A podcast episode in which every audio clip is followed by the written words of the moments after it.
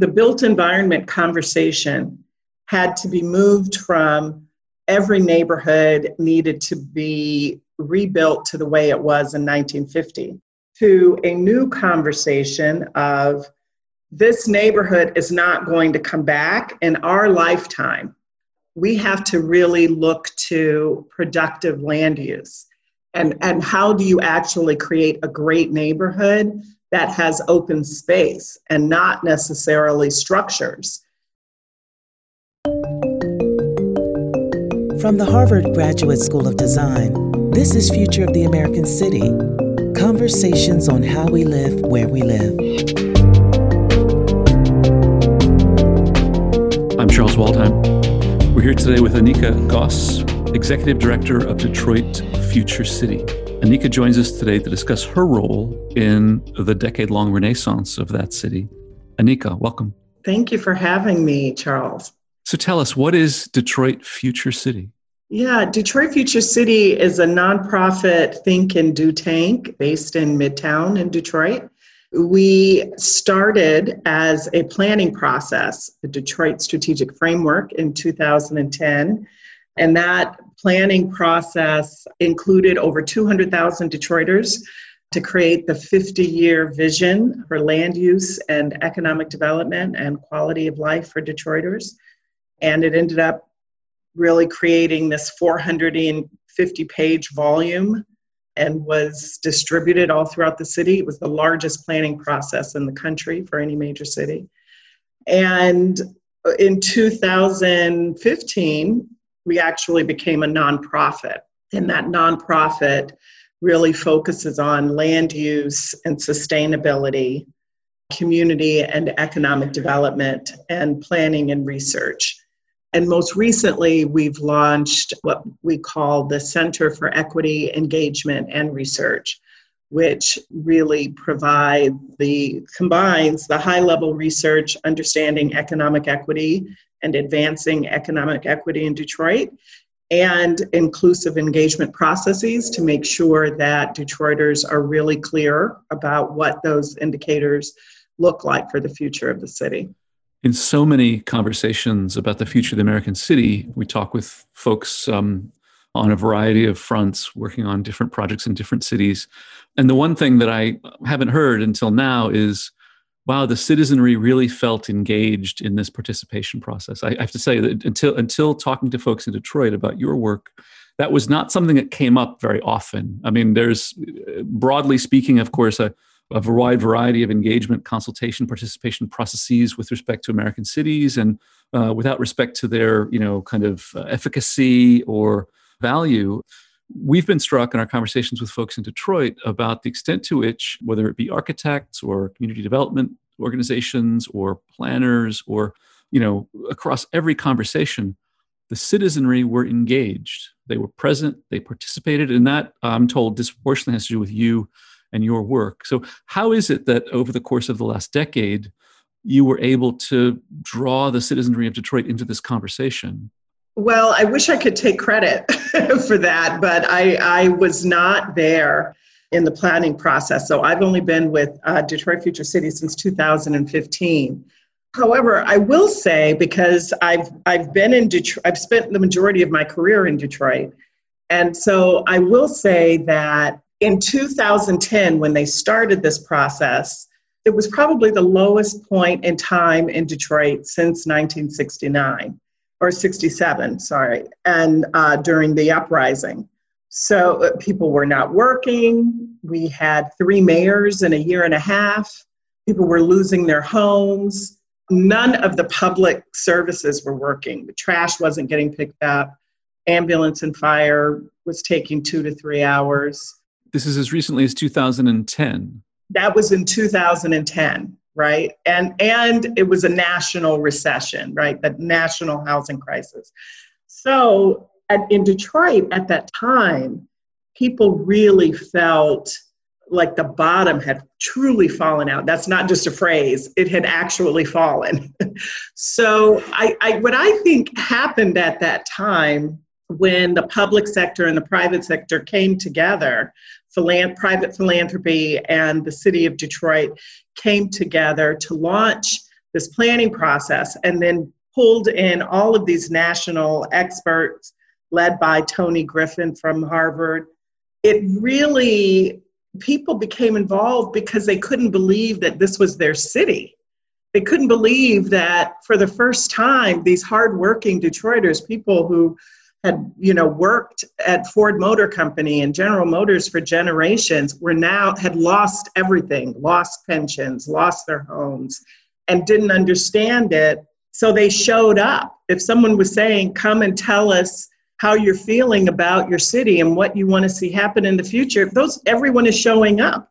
And so what ended up happening, Charles, that I think is really fascinating in terms of a story of a city is that not only did they show up, a quarter of the city, a quarter of the population showed up. Can you imagine any other? Could you imagine like in New York or in Chicago, like any other city, LA, a quarter of the population showing up to a community meeting? I think what the the the part of the process was setting a new construct for how for urban planning so urban planning was no longer done by people with letters behind their names and city officials, you know, make leading design and just telling residents what their community should and could look like. The residents themselves, there is this level of trust to say this we have trusted this process and it has failed us. And so now if we're going to create a plan all of us are going to be a part of what that plan looks like together. And so the framework is all it's, it's not a good plan, right? It's not a plan plan. It's a framework. It's a set of ideas. But it's also the way to think about it is a set of promises made, right? So all of those Detroiters that came to the table at that time have this framework to say this is what we said and this is how we intend our city to grow for the next 50 years. Even if it doesn't follow it, and even if the city changes, this is what we said and how we wanted our city to grow. So, 2010, this is only 15 or so years removed from the moment when the, city's ombudsman, you know, stepped forth, had a press release, and said the city should uh, fence off and abandon to nature the most abandoned portions of the city. So, a remarkable transformation you mentioned Toni Griffin, the planner who played a, a, key role, our colleague at the GSD, who's done extraordinary work in Detroit and other and other American cities. And we should also acknowledge, of course, the work of the planning department and Maurice Cox's leadership in this regard. What, what I want to ask you about in this context is the timing and relationship between the 0809 housing crisis, which you've been very clear about, and then the condition, the nadir in 2010, when the entity that becomes the not for profit Detroit Future City is nascently born.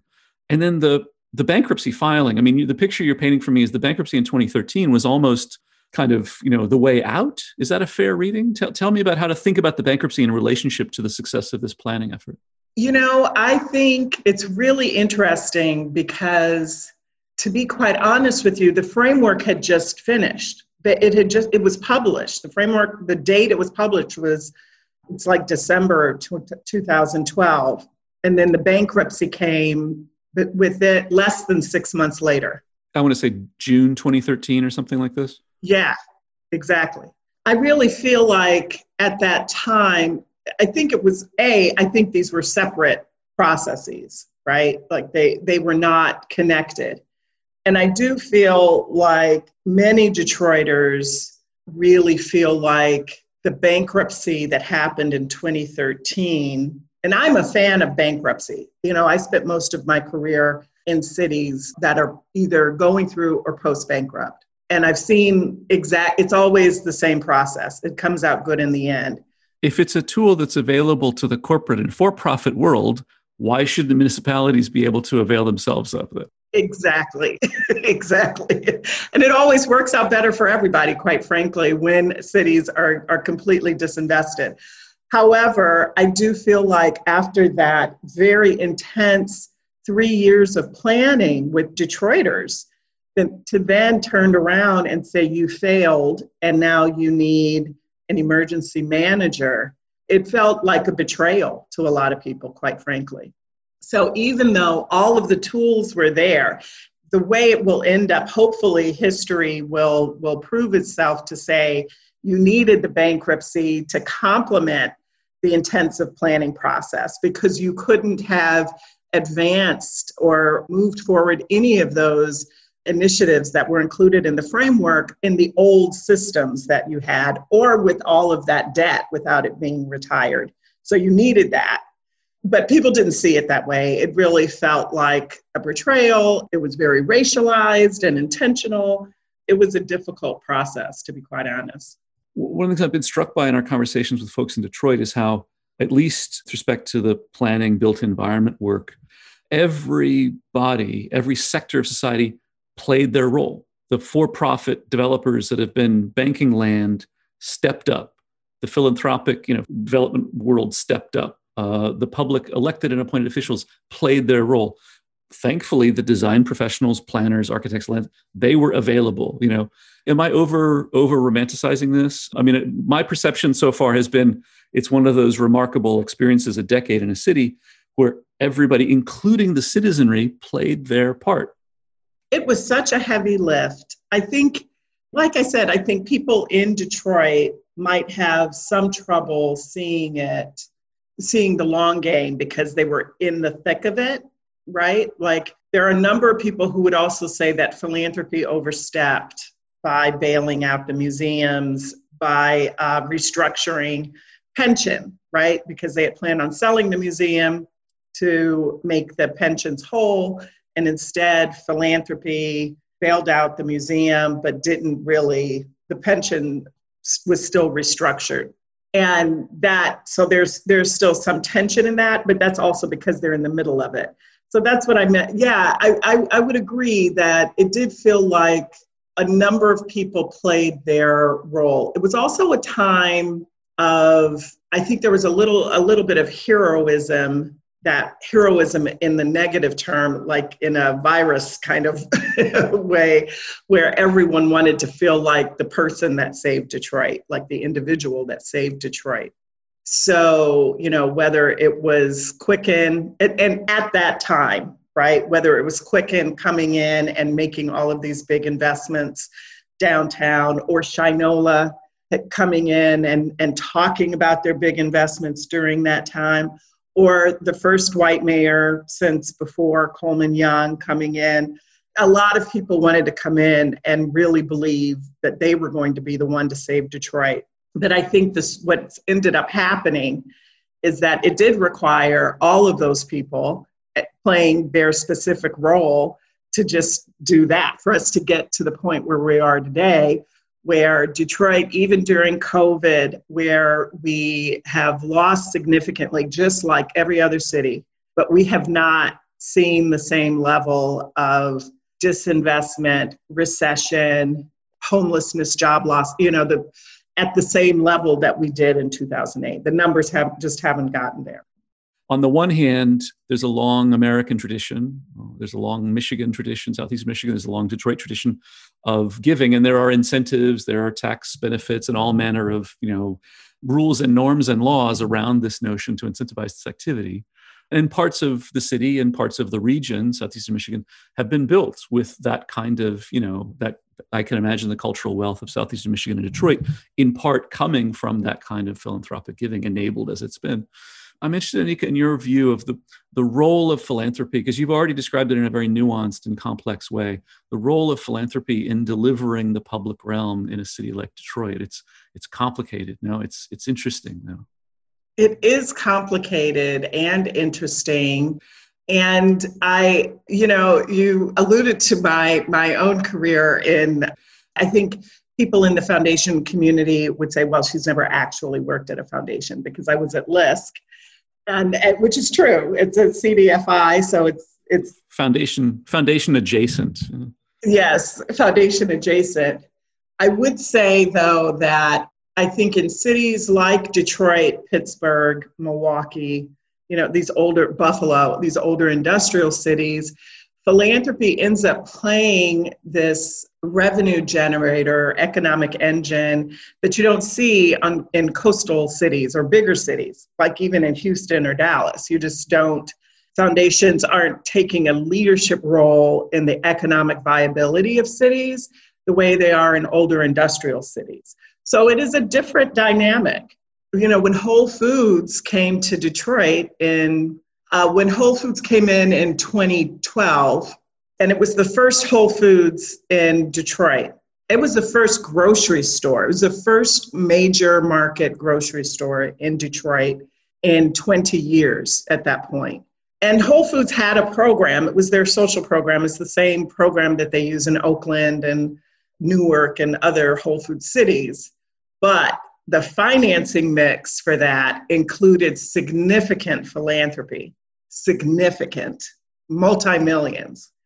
When we had our first, the Q line, which is the first rail that Detroit had, the Kresge Foundation and Hudson-Webber Foundation were significant investors. So you just don't see that in other cities in the same way. And so, and you'll find Pittsburgh and Cleveland are very similar in that way, where philanthropy is playing this major role. So I do think that there is a distinction in philanthropy. I think that philanthropy, especially when they're when it's local philanthropy, are much more sensitive to all of the issues that are affecting a city. So they are equally as affected by what's happening in and around of that city, the viability of that city, the ability for that city to make sure that it's creating opportunities unlike other markets where you'll have you know the california endowment for example is just focused on health and healthy communities right?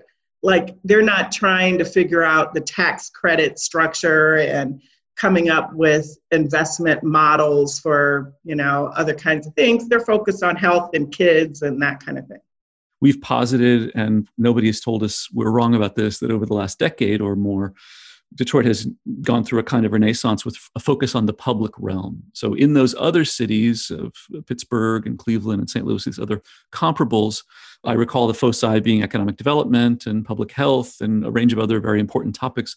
Why was it, or how was it, that in Detroit it was the built environment that became one of the primary foci? Well, probably because of the loss of the built environment. The vacancy rate, and it's still, there's still 24 miles of vacant land in Detroit, right? Miles. And not many cities can say that. I remember there being a time, probably 15 or 20 years ago, when Philadelphia had more vacant lots than Detroit. And, you know, we were very comparable to Philadelphia. And then at some point, Detroit's vacancy kept going, right? And Philadelphia began to slow and began to identify much more productive use. So I think the built environment and the built environment, especially in the context of the strategic framework, which then, and this is a really good example of how the framework changed the entire social construct of the future of Detroit.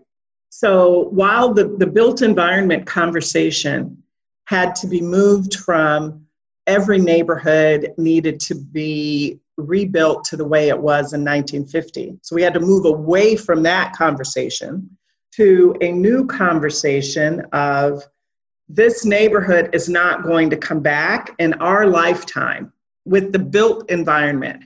We have to really look to productive land use and and how do you actually create a great neighborhood that has open space and not necessarily structures? And that is a, a, completely different way of thinking. So a very low income neighborhood on the east side with high high levels of vacancy then their planning process includes open space. It includes a bioretention that would manage stormwater better for the people who are living there it includes a wildlife reserve in the middle of a very low, one of the, the, the most concentrated poverty census tracts in the state wants these kinds of things, right? Instead of just only pushing for housing and commercial corridors. They're wanting beauty around them. And so changing that, and changing that mindset also changes how you view the built environment. So then where do we invest in the built environment? It's not the the idea of quarantine, you know, cordoning off parts of the city that are going to be vacant and let them just revert back to nature. That was a terrible idea because someone's grandmother lives in the middle of that area. But there is this idea that if there is more balance, that will allow for more mixed income housing. It'll allow for a mix of kinds of commercial that we're all looking for. It'll provide for a mix of resources and access to jobs. And so we began to think about the built environment differently. We began to think about even like what does that mean when we're thinking about inclusive design? Like real this is not just a term that we're theorizing about. We have to really think about what does inclusive design mean for the people who are living in this neighborhood. And so then the built environment has to be actually built for the people who are living there and then designing for that. On that topic of land use, we have seen and enjoyed really the range of experiments going on across Detroit. Uh, you mentioned earlier the the various brands that have both emerged in Detroit but also arrived in Detroit to be a part of that renaissance. And at the same moment, all sorts of activities, you know, wetland remediation and new kind of rail trails uh, programs, tree farming. I mean, Detroit is as interesting and diverse uh, an experimental field for new urban economies and land use as I've found in the US recently. Help us to understand people been uh, amenable to that kind of transformation like what in this shift of having lived near the plant and now you're living near the tree forest. Like what's at stake in that trans- transformation? You know we had the the honor and distinction just yesterday of hosting TEDx countdown. You know TEDx is doing sort of a during quarantine themed TEDx this year. And so Detroit Future City they allowed for us to focus on sustainability and climate change. And we ended up giving it basically to Detroit. And it was pretty amazing to see. And so the people that we included were Black farmers, Keep Growing Detroit. It was, I did a, had, had a video taped interview with the Erb Family Foundation uh, vice president in a wetland in the middle of um, a, like adjacent to old public housing in Detroit.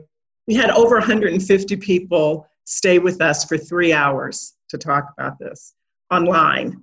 It was just, and then we had a panel of community partners that were talking about the urban planning and environmental sustainability and how that is the new planning in Detroit. And even, you know, to quote one of our community partners, and she works for a community development organization, that when we think, you know, the, the new urban planning is when you're building relationships with developers.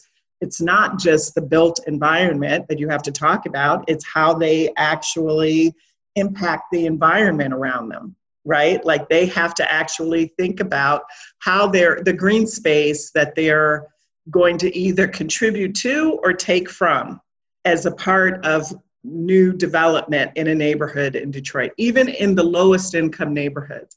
And I, I just felt like the most Detroit thing ever yesterday that we were all there and it was all different kinds of people. Uh, and the, the city joined. It was it was great urban agriculture you mentioned you know has been in the dna of the city for a very very long time you know in the post-industrial life of detroit i recall years and years ago the kind of you know farm the vacant land with a tractor program and all sorts of experimental you know agricultural co-ops and community gardens how is it going relative to the the identity of Detroit? Like, are you optimistic that this work is maintaining the the DNA of the city, for lack of a better word, or there's something specific uh, to Detroit's experience and past, and not simply bringing in the flavor of the month? I am so glad you asked that. That's such a good question because I think Detroiters are fighting for that, right? Like, what is authentically Detroit and what is something else. And I think there is this really interesting, healthy tension that's happening right now Detroiters love the word gentrification. and so they talk about we talk about it constantly. Please, please, when does that start? And it's not even really happening the way you know other people are understanding generate gentrification to be happening in New York, even like in Pittsburgh, where they've taken over whole neighborhoods, where there's been true displacement. However, what they are very concerned about that the authenticity that you just described, that every Detroiter that has been there, seen through everything, right? Like they're, because of the nature of Detroit, because, and out quite frankly, because it is a very low income, Afri- majority African American city, there are places that just have not been invested in. And I truly believe it is just because it's a city that's very poor and very black that have not been invested in since the 67 uprising. Buildings still standing vacant.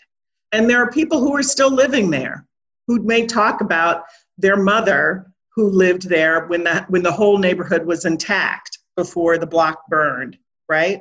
So now just because detroit is hot and it's gritty and it's cool and we've got great food we have there's a great food scene and a great art scene and it's now attractive to brooklynites they're they're just not having it. They're not really interested in it. And there's a tension that's there that we're wanting to really really hold on to. And i think part of what we want to be able to do is lift up, and I think this is our role at Detroit Future City also. There is a way to protect these neighborhoods without isolating them from opportunity. And having those conversations, part of what I see, truly I see our role is, is that there is value and these are neighborhoods are resource rich, but they're, they're valuable and resource rich to the people who are living there also, not just people who are new to that community that have money. So, how you enter a neighborhood, understanding that this is a neighborhood that is rich in resource and value and opportunity, really makes a difference for what your experience will be like and the experience for those people who are already living there will be like. It's a it's a difficult tension. I also like to say we like to talk about race in Detroit. We talk about it all the time. We talk about it every day which is highly unusual for most cities, right? In most cities, people are very, very uncomfortable with race. And when I say we, I mean everybody white, black, Asian, anybody. If you're from Detroit, you're talking about race. And so, but that also creates a really healthy dynamic for conversation about what is and what isn't. And so people knew coming to Detroit with all new ideas, and isn't this great? And then when someone says, I don't feel welcome in the space that you've created in the neighborhood. I don't feel, I feel, you feel threatening to me with you and your white family in the middle of our neighborhood and your house looks very different than my house or this shop is not something that I'm not going to buy an $8 coffee. Understanding that there's a racial dynamic is not to meaning to offend you personally, it's to make you understand where you are, that you're not valuing this neighborhood and all of the resources it has to offer. And so that is some of the orientation to Detroit. Importing or bringing designers from elsewhere into town is whether they come from, you know, around the corner or whether they come from around the world, it's a dicey proposition oftentimes. And I've seen many, many projects, well intentioned and well worked, that falter on that fault line between trust uh, and then you, we add to that the conversation about race. So you you bring in an architect or a landscape architect who hasn't had that shared experience and then comes in for a conversation about changing the built environment. Of course there are many many stories that that go sideways on those on those terms. What's been the state of play with respect to outside talent coming in?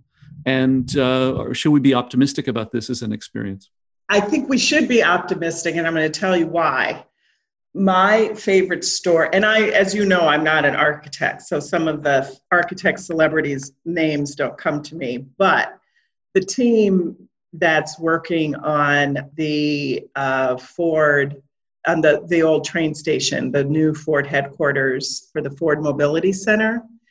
And you know, the, I don't know if you're familiar with the Michigan Depot, which is the official name, the Michigan Depot train station. This had been the central train station in Detroit, but also a 24 story office building. And it's an ex- extraordinary edifice abandoned for how many decades now? It was for 30 years, right? Like it was in the 80s when it was uh, last operable. So the firm is a international based international architectural firm. I mean, these are the, you know, they're doing parks in Chicago and buildings in Paris. I mean, they're, they brought in the best from the world, right? This amazing team. And the first story that hit the paper, the interview with the designers, was all about how they were going to change the face of Detroit. Ugh, man, did they get spanked. Let me tell you.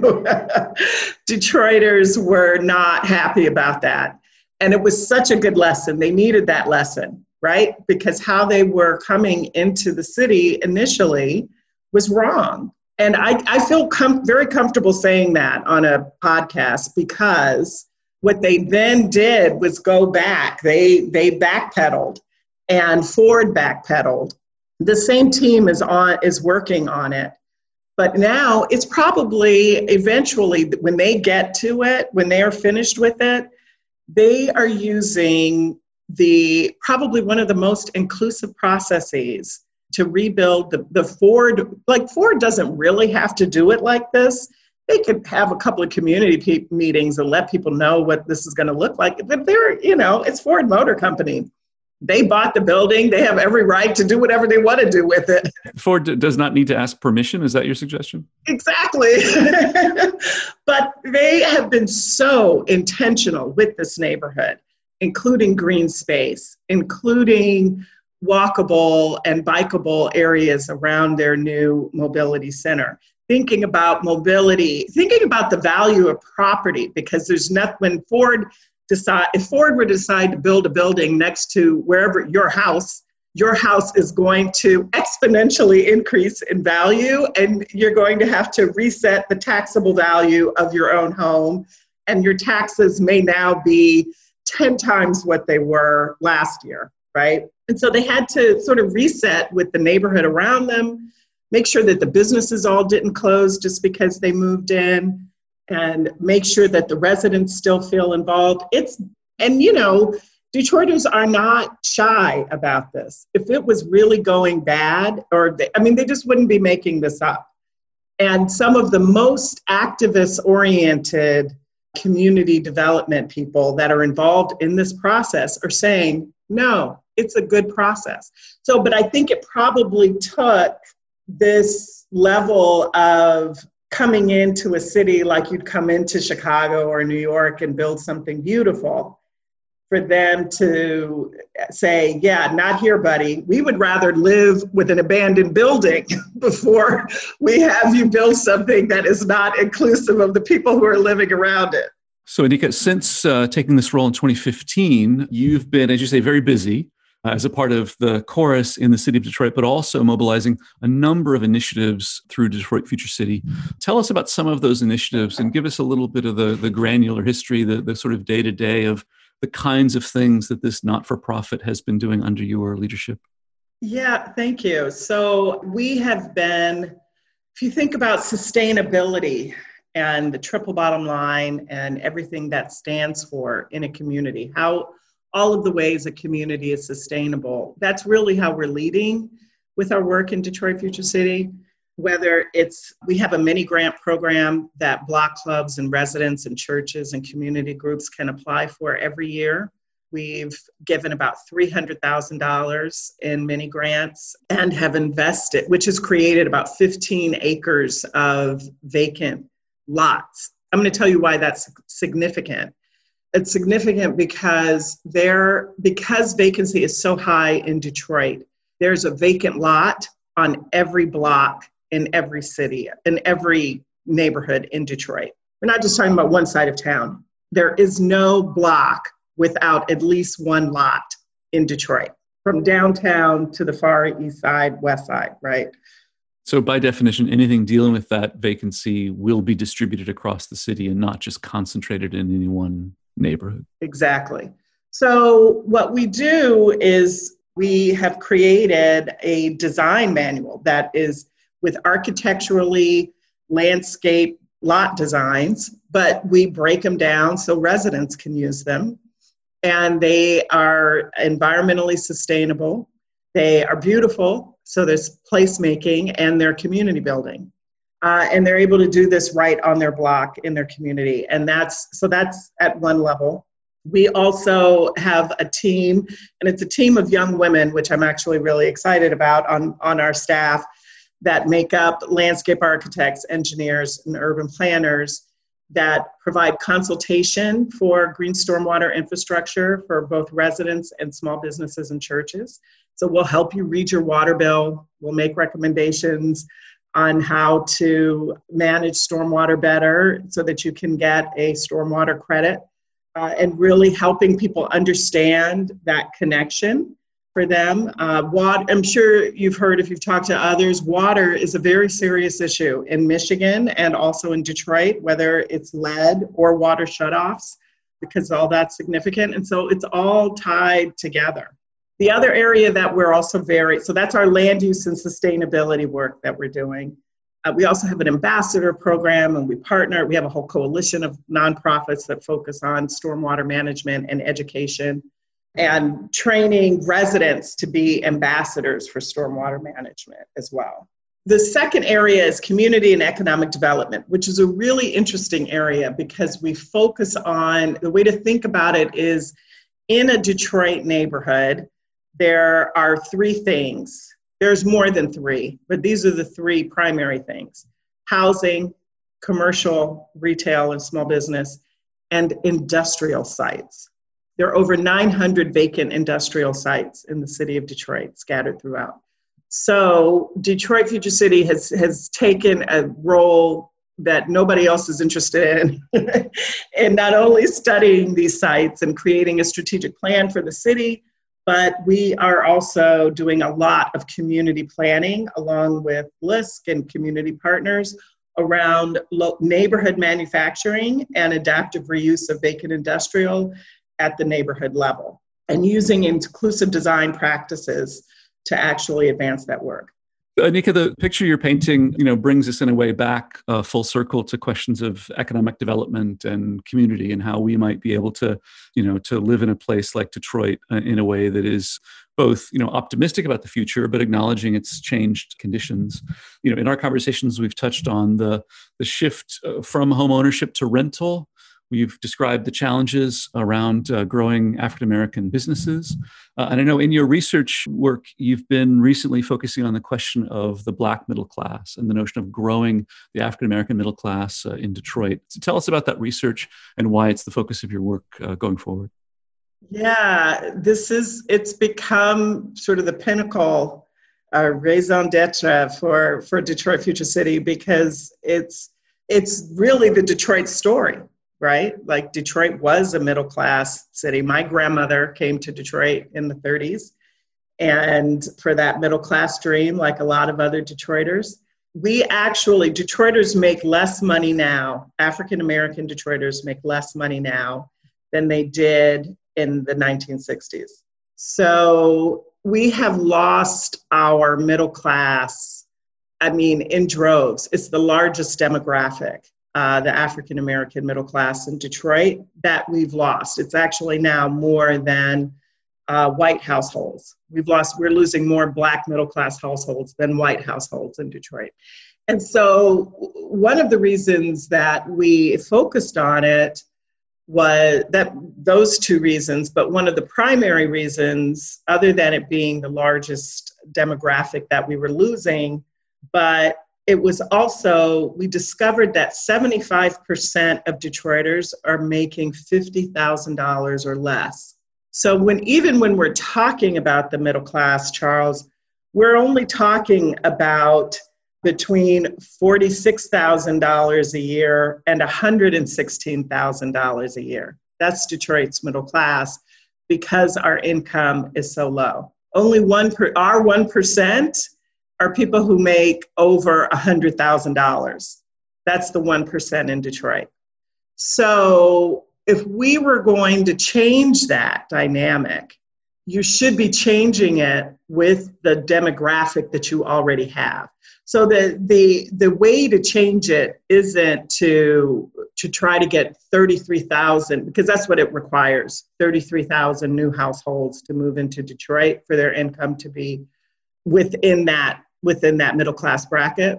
It's not inviting 33,000 people to move to Detroit. It's increasing the income, the household income of 33,000 Detroiters that already live in Detroit. Imagine if you could actually do that.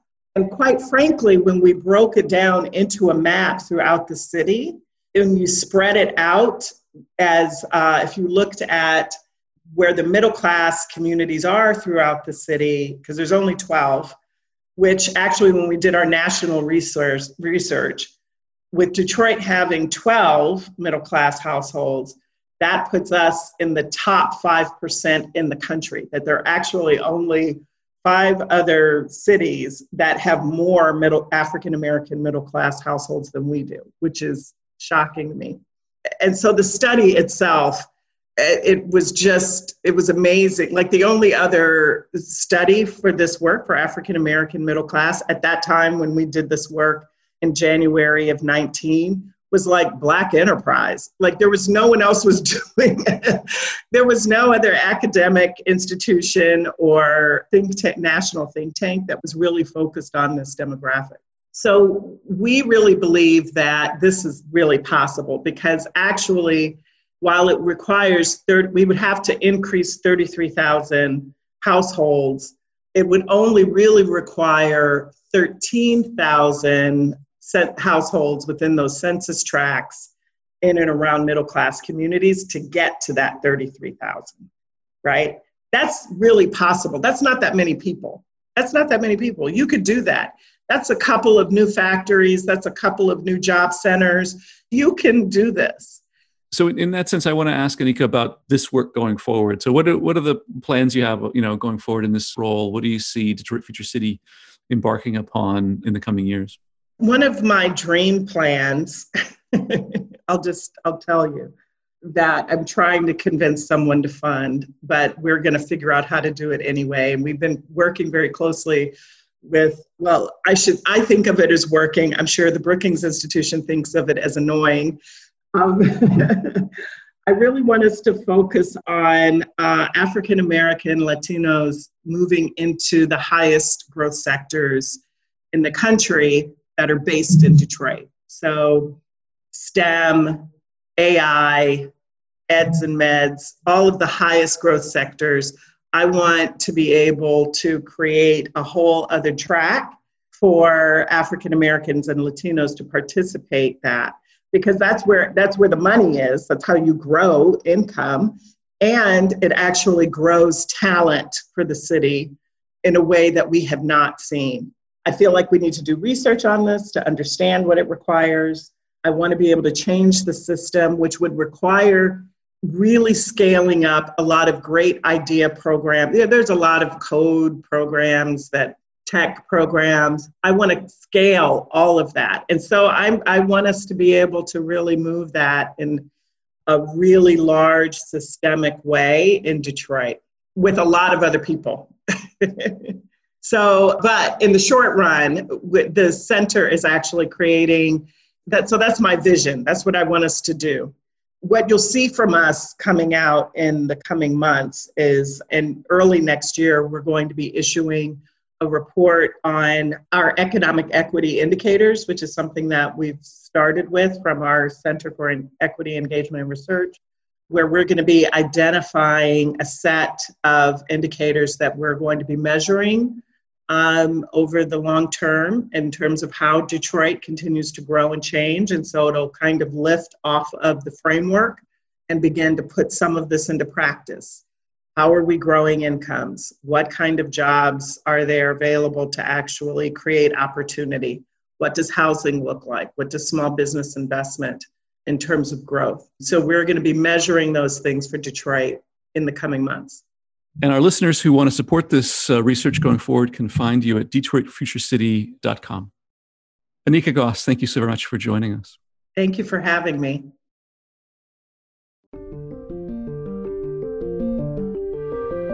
You've been listening to Future of the American City, curated by the Office for Urbanization at the Harvard Graduate School of Design. This conversation was supported by the Knight Foundation and the generous donors to the American Cities Fund. Our producers are Aziz Barber, Charlie Gilmore, Jeffrey S. Nesbitt, and Mercedes Peralta. Music is by Kevin Graham. fotac.gsd.harvard.edu.